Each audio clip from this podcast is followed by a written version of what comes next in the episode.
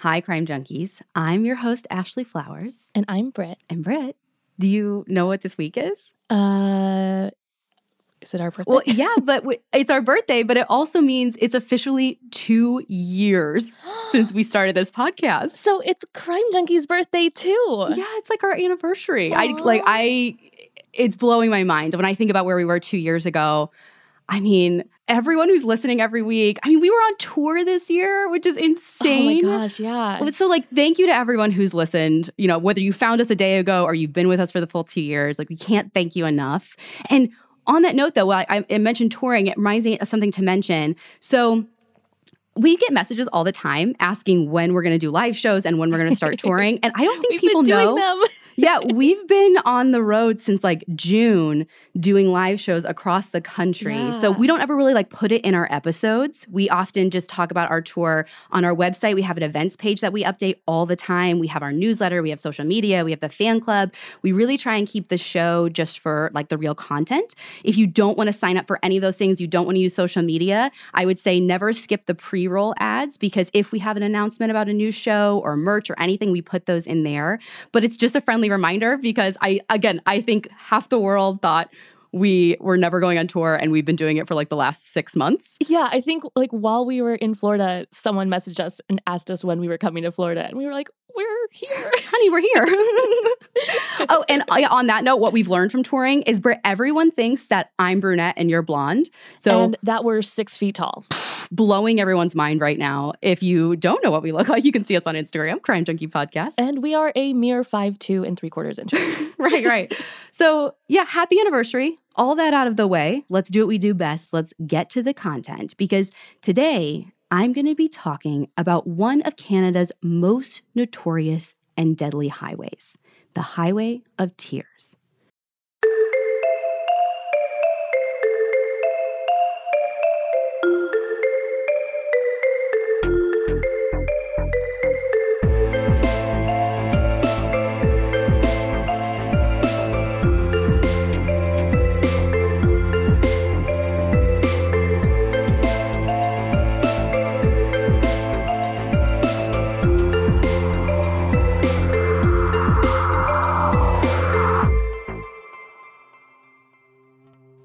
Start our story late one November night in 2010. There's this rookie RCMP officer on patrol that sees this big black pickup truck racing out of this logging road on a desolate stretch of highway between the communities of Vanderhoof and Fort St. James in British Columbia. Now, this might not have been a suspicious sight if it had happened in the middle of the day, maybe, but it's like nearly 10 p.m. and it's cold, it's dark in late November, and the truck is not only moving fast, but also driving super erratically, like something that just didn't seem right to this Mountie. So the officer, who'd only been policing for like a year at that point, radioed for backup and started to follow the truck.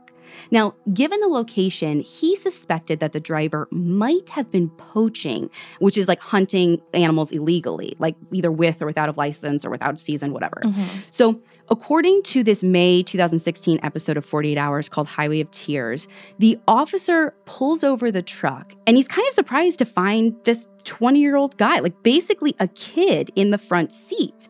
He's even more surprised when he noticed that the young man had blood smears on his face, his Oh chin, God. and his legs. Do you mean on his pants? Oh, no. So that's the other thing that stood out to this officer. He could see his bare legs because this kid was wearing shorts, even though the temperatures were well below freezing that night. And he knew that, like anyone spending any amount of time outside, would have to be layered up for sure.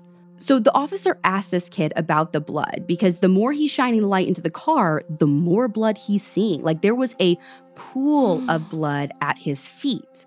So the officer kind of prompts him, like, what were you doing? Were you poaching? And the kid, like, fesses up to it immediately. He's like, yep, yep, I was, but I wasn't poaching with a rifle. He said that he and a friend had clubbed a deer to death with a pipe wrench, which what? Listen, I don't do any poaching ever, so I don't know what I'm talking about, but that seems really like an odd way to do it. Yeah. And the officer was understandably skeptical. I mean, like, again, who clubs a deer to death with a pipe wrench in the dark of night, in the dead of winter, in shorts. Like none of this was making any sense. Right. But according to a 2018 Globe and Mail article I read, the guy basically just told the officer that he was a quote redneck and that's just like what they do. okay, here's the thing. I grew up in the sticks. I kind of get this culture, but I have never heard of anybody doing something like this. Exactly. It does not feel right. So the officer holds this 20 year old driver in custody at the scene on possible poaching charges under the Wildlife Act, and he calls in the game warden. Now, while police wait for the game warden to arrive, they start searching this guy's truck. They found the pipe wrench that he claimed to have used on the deer. The blood is still on it. Mm. They also find a knife, which was covered in blood. They also find on the front passenger seat a backpack. And now, attached to this backpack was this little stuffed toy dangling from the zipper, and it didn't seem to fit to the officer. Like, not that guys can't carry around backpacks with little stuffed things on the zipper, but it didn't seem to fit with who this guy was this, like, Yeah. self proclaimed deer clubbing redneck in a big truck. And that is, of course, because it wasn't his. When they open the backpack, they quickly find a wallet. And in that wallet was a children's hospital card with the name of 15 year old Loren Leslie. Now, at first, the officer isn't sure what any of this means. Like, had it been stolen? Was this girl with him earlier in the night? So he decides to contact Loren's family to see. When the officer phones Loren's home, he reaches her dad, Doug Leslie. And the officer asks him if Loren's home. And her dad's like, no, why? And the officer tells him that he found this ID bracelet in someone else's vehicle, someone that he pulled over off a logging road on Highway 16, and he was checking to make sure that it hadn't been stolen. Mhm. So now, knowing that Loren isn't safe at home, the officer starts to get a really bad feeling. Like he needs to find Loren. So he tells her dad that he's going to check things out. I'm going to call you back with an update soon. Now, when the game warden finally arrives, the officer pointed him down that logging road where the truck had left fresh tire marks in the snow. And he said, Listen, just follow those tracks down that road. Let us know what you find. Again, thinking they're finding a deer or a moose, maybe an elk. Yeah. But the game warden didn't find any of those things. Instead, those fresh tire tracks led him straight to the body of a young girl half buried in a gravel pit. No signs of life and fresh blood all over the snow. And according to an article in the Huffington Post, her body was still warm to the touch. Whatever had happened to this girl had just happened. Mm. Now, shortly after discovering who they believed to be Loren, the worst possible thing happened. Someone came driving up to the scene, and it was her father. In an interview for that same 2016 episode of 48 Hours, he said when he got out of his vehicle, the first person he saw was that game warden who was white as a ghost. And Doug introduced himself to the officers on the scene and said that basically he was looking for his daughter. He wanted to know what was going on. He's like, listen, I got your call. It freaked me out. I kept trying to call her phone over and over. I couldn't get a hold of her. And when I wasn't hearing back, like I just decided to start driving on Highway 16 till I found the cops. Here I am. What the heck is going on? Now, police, of course, are really hesitant to provide any information about anything at this point. Mhm. There were way too many unanswered questions, but what they did tell him made his stomach sink. This wasn't a routine traffic stop anymore. This was a homicide investigation. The body in the woods was virtually unrecognizable. So even though Doug was showing them pictures of his daughter Loren, like it wasn't helping them at all. So Mm. finally, Doug told them if it is Loren, you'll find a small tattoo on her wrist that says grip fast. Doug had the same one on his wrist. It was their family motto. This was the information they needed to confirm the body in the woods was, in fact, that of 15 year old Loren. Now, at this point, they still had the driver in custody and they've already made an arrest. But now, instead of poaching charges under the Wildlife Act, he was the number one suspect in the homicide of Loren Donn Leslie. Even though they have their suspect, though, so many unanswered questions swirled through everyone's mind that night. What brought her out there to this desolate stretch of highway in the middle of the night? What happened to her in those woods? Who was this man in the truck? And how did she know him if she knew him at all? Police began their investigation by learning as much about Loren as they could. And the more they could find out about her, the easier it would be to answer those questions about how she ended up in those woods with a man who her father said she probably didn't really know. They learned that Loren was a quiet but friendly 15 year old living in the small northern British Columbia town of Vanderhoof. All of her friends described her as a super sweet girl, always ready to lend a hand and help other people. And the police also learned that Loren was legally blind. She actually only had 50% of her vision in one eye and none in her other. And because of this, she had to wear prescription glasses. But all of the people who knew her said that if it weren't for the glasses, you would never know that she was blind. Now, Loren had a close circle of friends in her hometown, like girls she went to school with, and according to her mother, she had a growing circle of friends in the nearby town of Prince George. And her parents really worried about the time that their young daughter spent on the road between Vanderhoof and Prince George because what I've heard, I've talked to a girl that lives in Canada, and she said Prince George can be kind of a rough place. But more concerning than her just being in Prince George was how she got there. Like she got there along Highway 16, which was then and still is today infamously known as the Highway of Tears.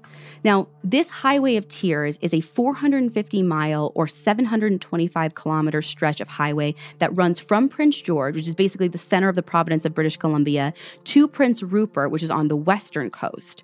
But between those communities, you'll find like a couple of small logging towns like Vanderhoof, where Loren is from, and 23 First Nations. But mostly what you'll find is absolutely nothing.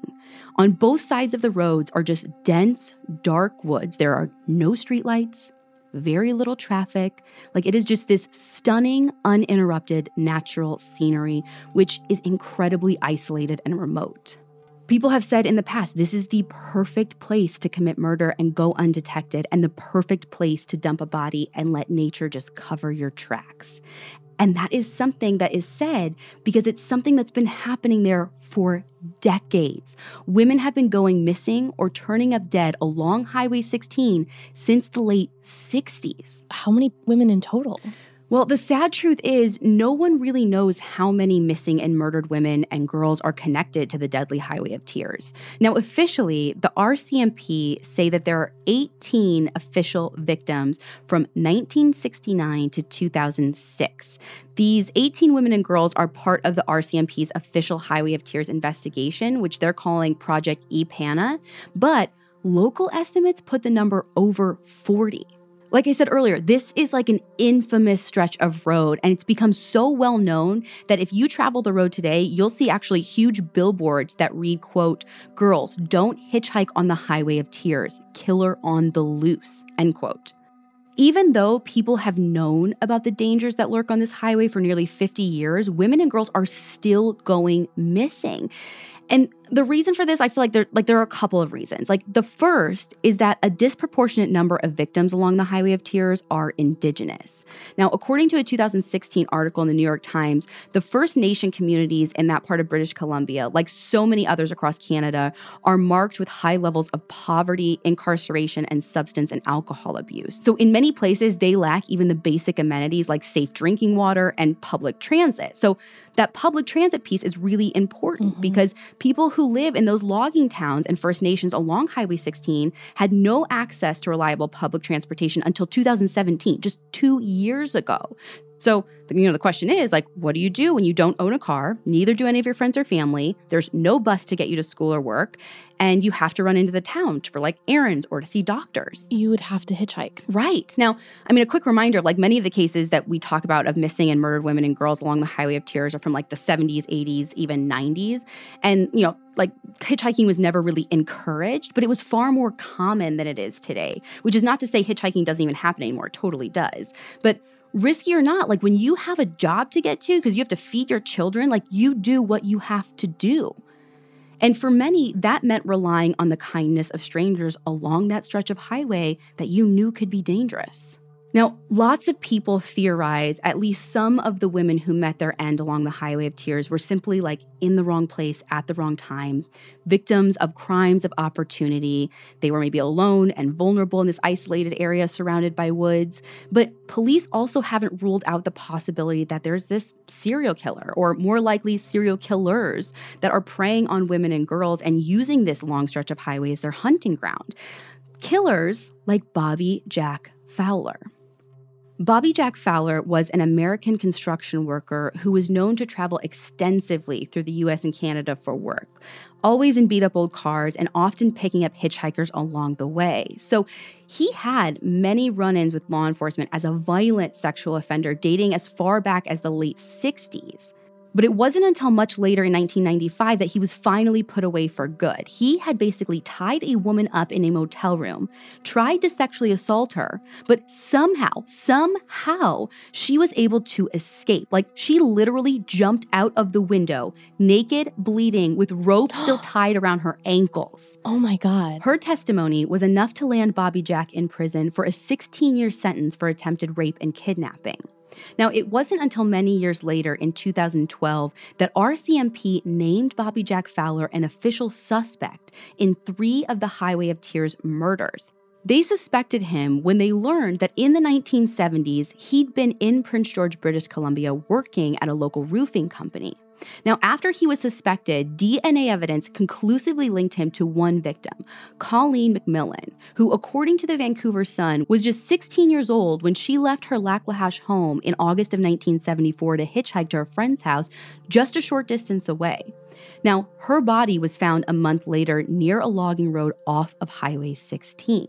Shortly after this, police also named Bobby Jack as a suspect in the murders of Gale Weys and Pamela Darlington, both of whom were 19 years old and both of whom disappeared in 1973. Now, he's also been suspected of murdering four teenage girls in Oregon as well. And you'll notice I'm saying he's a suspect, not that he's been charged. And there's a reason for that because Bobby Jack Fowler died in prison in 2006. So when police announced that they were naming him as a suspect in those Highway of Tears murders, like he'd already been dead for six years. So do they suspect him to be responsible for like all the Highway of Tears murders or missing person cases? No. So, I mean, like he died in 2006. And he was in prison a long time before that. And while he was locked up or dead, women were still going missing and being killed. I think he was just one of a number of predators lurking along that stretch of road. So, while Bobby Jack is clearly not a viable suspect in Loren's murder, understanding one of the men who preyed on women in this area could give police a better understanding of the circumstances surrounding Loren's murder. And it'll show you, like, kind of why her parents were so worried about her as she traveled along this highway to and from Prince George. Yeah, I mean, this highway has decades of bad news around it. Exactly. So, as they're looking at this dangerous stretch of highway, they still don't know if Loren was killed by someone she knew or a complete stranger. And as it would turn out, the man that they pulled over that night was, in fact, both. It doesn't take long for police to learn the name of the man that they pulled over that night Cody Legebokoff.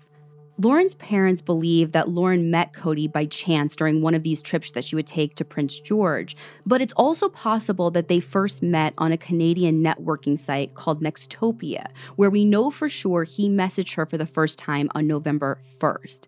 And like so many young people, especially in small communities, Loren and Cody were both spending hours each online at night.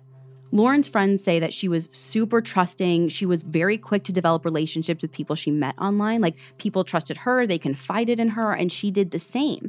And Cody seemed nice. He was just 20 years old, and by all accounts, he was this popular, well liked young man just starting out on his own. He was training to become a mechanic, and he had a job at a car dealership in Prince George.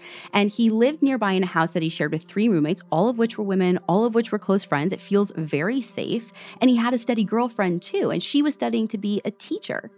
Maclean's magazine goes on to describe him as basically this country boy with a baby face and a bruiser's body. He was like six foot two, 220 pounds. And this is kind of what I mean when I say Loren both knew him and he was a stranger. She felt like she knew him. They talked a lot, they confided in one another. She felt like she knew a lot about him. Yeah. But she only knew what he wanted her to see. She wasn't aware that he regularly used drugs, specifically crack cocaine, or that he had a minor criminal record. Though, even if she had known, she still wouldn't have truly known him or the darkness that was in his heart. And really, no one did.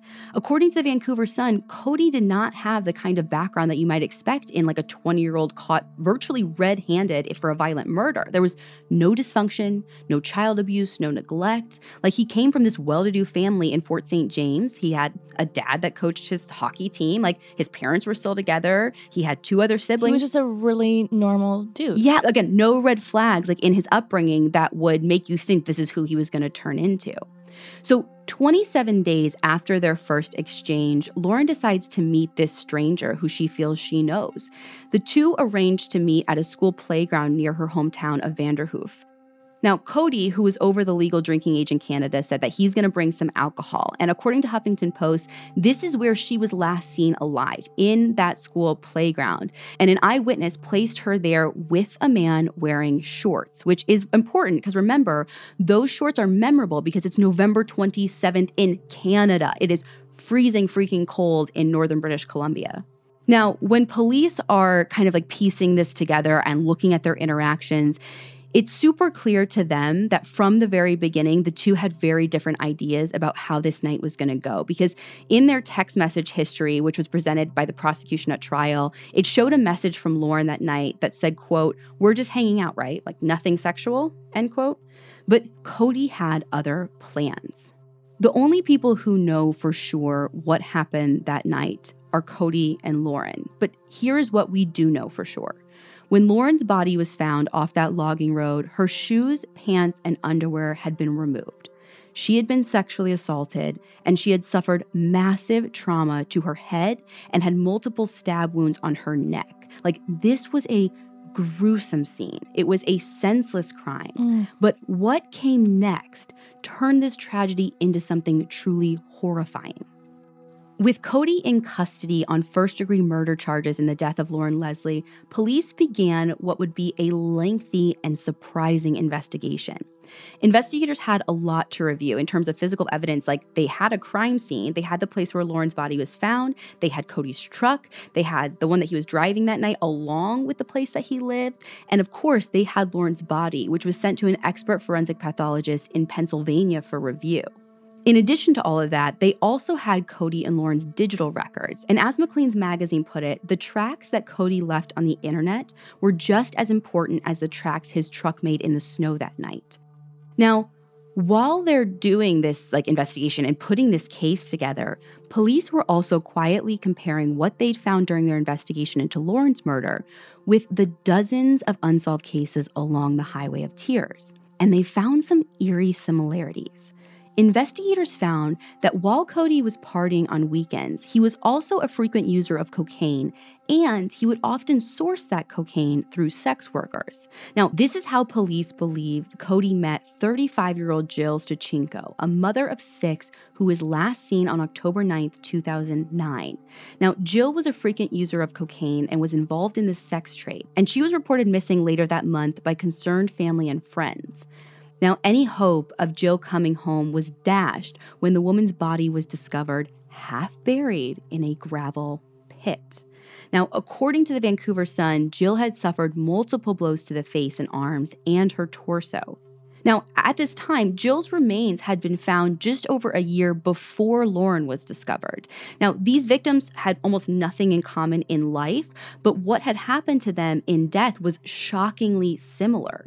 And sure enough, when police tested the DNA found on Jill's body against a sample from Cody, they got their match. You said that was like a year before? Mm-hmm. So Cody would have been like, what, 19 when he committed that murder? Yeah, 19 years old. And I mean, everyone knows like we tell a lot of murder stories here on Crime Junkie, but it always rocks me when we talk about someone who is basically still a child committing these yeah. horrendous crimes. I mean, technically in Canada, he's legally an adult. You can buy alcohol at 19 in British Columbia and just 18 at the Providence next door.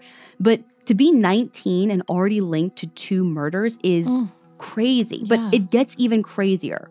Remember, there are dozens of unsolved cases in and around Prince George, 18 that the RCMP is actively investigating as part of that Project EPANA. So investigators keep going, and they find DNA evidence linking Cody to two more cases. Cody is linked to the murders of 35 year old Cynthia Maas and 23 year old Natasha Montgomery, both who went missing in 2010. Now, the last time anyone saw Natasha was on August 31st, 2010. She was leaving a friend's house, but her DNA was found in bloodstains that investigators found in Cody's apartment. And they found these bloodstains on an axe that they dug out of the linen closet. And in addition to that axe, her DNA was also found on those pair of shorts that Cody was wearing when he was arrested by police for Loren's murder. Wait, are, are those shorts part of like a murder uniform or something? Well, it's weird, right? So it makes me wonder if maybe that's why he was wearing shorts in the dead of winter. Like, they're already a mess. They already have blood on it. Like in his mind, might as well not ruin other clothes. Like if you think about it, Natasha went missing at the end of August or like early September, which is like a much more reasonable time to be wearing shorts. Yeah. So, I mean, uh, maybe it was like maybe it was like a mental thing for him, and that was just like the thing that he wore, or it could just been like Convenient. yeah. I mean, it's it's, it's just bizarre. Now, it was also in Cody's house where they found the DNA of the other woman, Cynthia. Police found Cynthia's DNA on a sweater and a sock that they found in Cody's truck, along with a pickaxe tool and a pair of shoes from his apartment. Cynthia was last seen on September 10, 2010, leaving a friend's place with a man that no one could really remember or identify at the time. And then a month later, her body turned up in a Prince George Park, naked from the waist down. Like Loren and Jill, and probably Natasha, given the axe that they found, Cynthia had died of blunt force trauma to the head and puncture wounds. At trial, the prosecutor would tell the court that Cynthia had a hole in her shoulder blade, her jaw and her cheekbones were broken, and the injuries to her neck were probably caused by someone stomping on it. Oh my God. Now, all four women, though Natasha's body has still never been found, died incredibly violent deaths. And based on the media coverage coming out of the local and national press, it seems like people in Prince George, and especially in Cody's hometown of Fort St. James, which has just a population of like 1600 like they all really struggled to make sense of how so much violence could come from such a young person against women who were again virtually strangers to him and Yeah. it truly did rock these communities now, before I tell you about the trial and about where Cody is now, there's like one important thing I want to address. Like, it is impossible to tell the story about the Highway of Tears without acknowledging the fact that it is overwhelmingly a story about missing and murdered Indigenous women and girls. Like, two of Cody's victims, Cynthia Maas and Natasha Montgomery, were from First Nation families. But as is the case with so many other stories that we've told here on Crime Junkie, or at least tried to tell, there is so often just not enough material out there Mhm. on Indigenous victims to build an entire episode. Like, if the media didn't follow these stories to begin with, like, we can never find enough source material to write a show. And it, it- it's awful because I feel like the cycle just kind of continues and continues. And I've said it before, like we're super passionate about telling these victims' stories, especially victims whose stories may have gone unheard otherwise. And there are several cases of missing and murdered women connected to the Highway 16 that have been covered extensively on local and national media. But the ones who have been covered are usually young white women. According to an article that I read in New York Times, Indigenous women and girls make up about 4% of the population in Canada, but they represent 16% of all female homicide victims. And an analysis done by the Globe and Mail in 2016 found that Indigenous women are seven times more likely than their non Indigenous counterparts to be victims of serial killers. Mm. Seven times. That is crazy. That's incredible. The RCMP count 1,200 missing and murdered Indigenous women and girls across Canada in the last three decades alone. But other estimates put that number as high as 4,000. And here's the thing no one really knows for sure what the real number is. And that is a really sad fact in and of itself. And I tell you this not to downplay or devalue the tragedy of Loren Leslie's death or the deaths of any other victims that we've covered on the show. I just want you to know that you know, we're trying to do things differently here on Crime Junkie, but it's hard and we recognize that there's a gap in the public history books Yeah. and you know, we'd love to do everything we can to, you know, start trying to close that. We will keep trying. Yeah, I mean, we were really passionate about telling Amber Tucaro's case, and Oh, that's that's like the perfect example. Yeah, exactly, almost the same place. yeah, but like you said, there's there's often not a lot for us to go off of, and the best way for us to get information in cases like that is when you know, like a family member reaches out and wants to help contribute to their family's story. Yeah, I mean that's a great call out. Like we love hearing from family members. Like if you have a story that you want told, um, again, this is the only way we get information is when people reach out to us or when it's been reported on. So, you know, we we want to close the gap, but we need help to do it. So, going back to Cody's trial. The defense made a critical decision during Cody's murder trial, one that I'm glad they made, but I feel like we don't see very often these days. They put him on the stand, didn't they? They did. And honestly, I'm not sure why they made this decision. From what I've read about this case, his testimony did him like zero favors. Now, initially, Cody pled not guilty to all four murders. And by the time the prosecution presented its evidence and Cody was called to the stand, he had changed his tune. In his testimony, he said that he was present and even involved in all four killings, but that Loren Leslie's murder had been a suicide and that the other three women were killed by a drug dealer and he just happened to be there all three times. Okay, what? I don't mean to skip over the drug dealer thing, but wasn't Loren's cause of death like blunt force trauma to the head? And she had like multiple stab wounds. There's no way she could have done that to herself. Listen, I agree, but this is what he is saying at trial. He told the jury that 15 year old Loren was, quote, a psycho who, for no apparent reason, like jumped from Cody's truck, ran into the darkness off a dangerous highway, and started to hit herself with a pipe wrench and stab herself with a knife. I have never heard such a ridiculous statement. You'll you'll never hear it again because it didn't happen. At the trial, experts testified that either of Loren's injuries, meaning that either the blunt force trauma or the stab wounds would have been fatal. So there's no way physically for you to deliver like a fatal stab or a fatal blow to yourself and then continually like follow that up with the other. Like it's just not possible. Right. Now, according to Cody, though, he said he did hit Loren a quote maximum of two times to put her out of her misery. Now, his entire testimony had to have been absolutely enraging for the victims' families.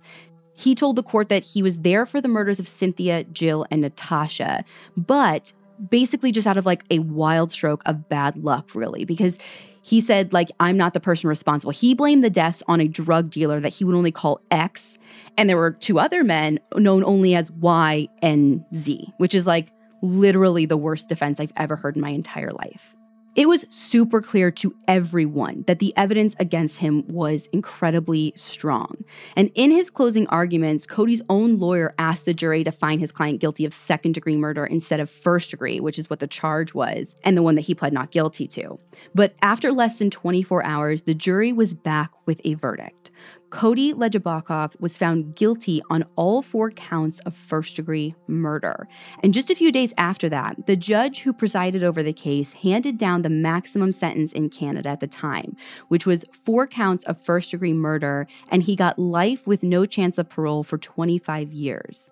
Now, during sentencing, the justice who presided over the Prince George court for nearly 25 years was visibly emotional at times during the sentencing. And he told the courtroom that despite Cody's inability to take responsibility for his crimes, there wasn't a single shred of reasonable doubt that he killed Loren, Natasha, Cynthia, and Jill.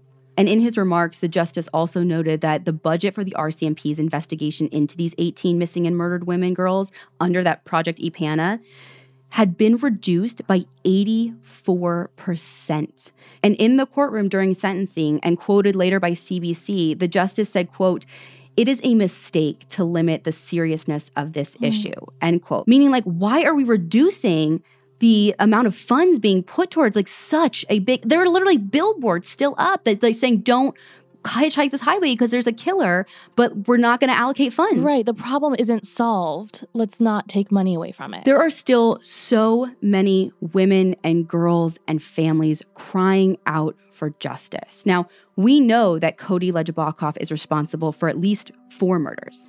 Bobby Jack Fowler was named as a suspect in the deaths of three of the 18 RCMP on their official list. There's a man named Gary Taylor Handlen, who was just recently found guilty for the murder of a 12 year old girl named Monica Jack. And this happened like 40 years ago. Mm. Monica was last seen riding her bike near Nicola Lake on May 6th of 78. Now, her bike was recovered right away, but it took 17 years before her remains were found in 1995. Mm. There was another guy who popped up over the years named Leland Switzer. He was convicted of murdering his own brother. And eventually they looked at him as a suspect in at least one of the disappearances, though he's never been officially connected to any of the cases.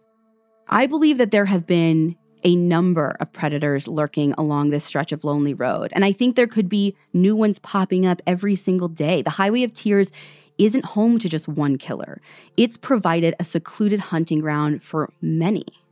And I'm not sure which is more terrifying. I think we talked about this in the list case. Like, is it scarier that there's one guy or that we have many of them running around? But police say they won't stop looking for answers in the cases of all of the missing and murdered women and girls along BC's Highway of Tears. As of the time of this recording, the RCMP are still running the EPANA project, and they ask that if you have any information about these cases, you call their tip line at 1 877 543 4822.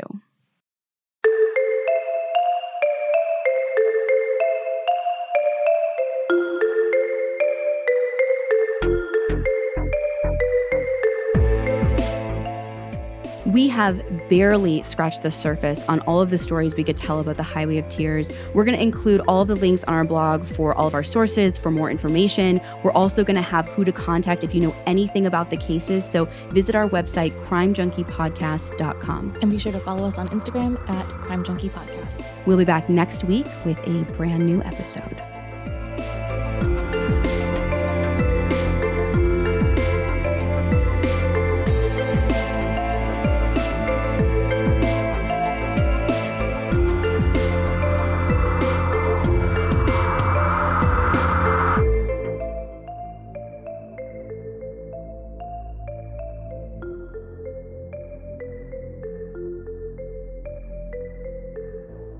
Crime Junkie is an audiochuck production. So, what do you think, Chuck? Do you approve?